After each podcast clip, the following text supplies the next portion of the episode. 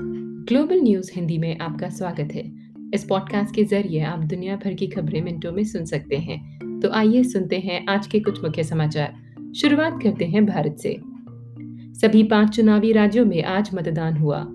असम में जहाँ आखिरी चरण के लिए तो वहीं पश्चिम बंगाल में तीसरे चरण के लिए वोटिंग हुई। केरल, तमिलनाडु और पुडुचेरी में आज ही यानी एक ही चरण में मतदान खत्म हो गए। केंद्र शासित प्रदेश पुडुचेरी में सभी 30 सीटों पर आज ही वोटिंग हुई। भारत में कोरोना वायरस के दैनिक मामलों की संख्या में तेज़ी से वृद्धि देखी जा रही है।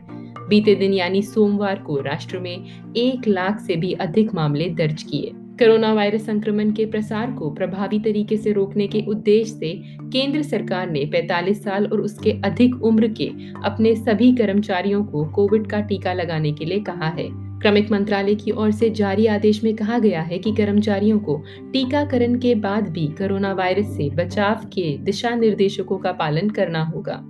रूस के विदेश मंत्री सरगई लैवरोव और क्लाइमेट चेंज पर अमेरिकी राष्ट्रपति जो बाइडेन के दूत जॉन कैरी भारत दौरे पर हैं। अमेरिका और रूस के बीच जारी तनाव के बीच नई दिल्ली में दोनों देशों के नेताओं ने बैठक की। सूत्रों की माने तो रूसी विदेश मंत्री और पूर्व अमेरिकी विदेश मंत्री एक ही होटल में ठहरे हुए हैं। दोनों के बीच हुई बैठक से क्लाइमेट चेंज के मुद्दों पर भी चर्चा हुई है।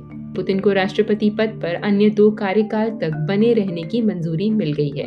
अड़सठ साल के पुतिन पिछले दो दशक से ज़्यादा समय से रूस की सत्ता में हैं। सरकार की लीगल इंफॉर्मेशन पोर्टल पर जारी की गई एक कॉपी के मुताबिक, पुतिन के हस्ताक्षर के बाद अब वे 2024 के वर्तमान कार्यकाल पूरा होने के बाद अगले चुनाव में भी खड़े हो सकेंगे।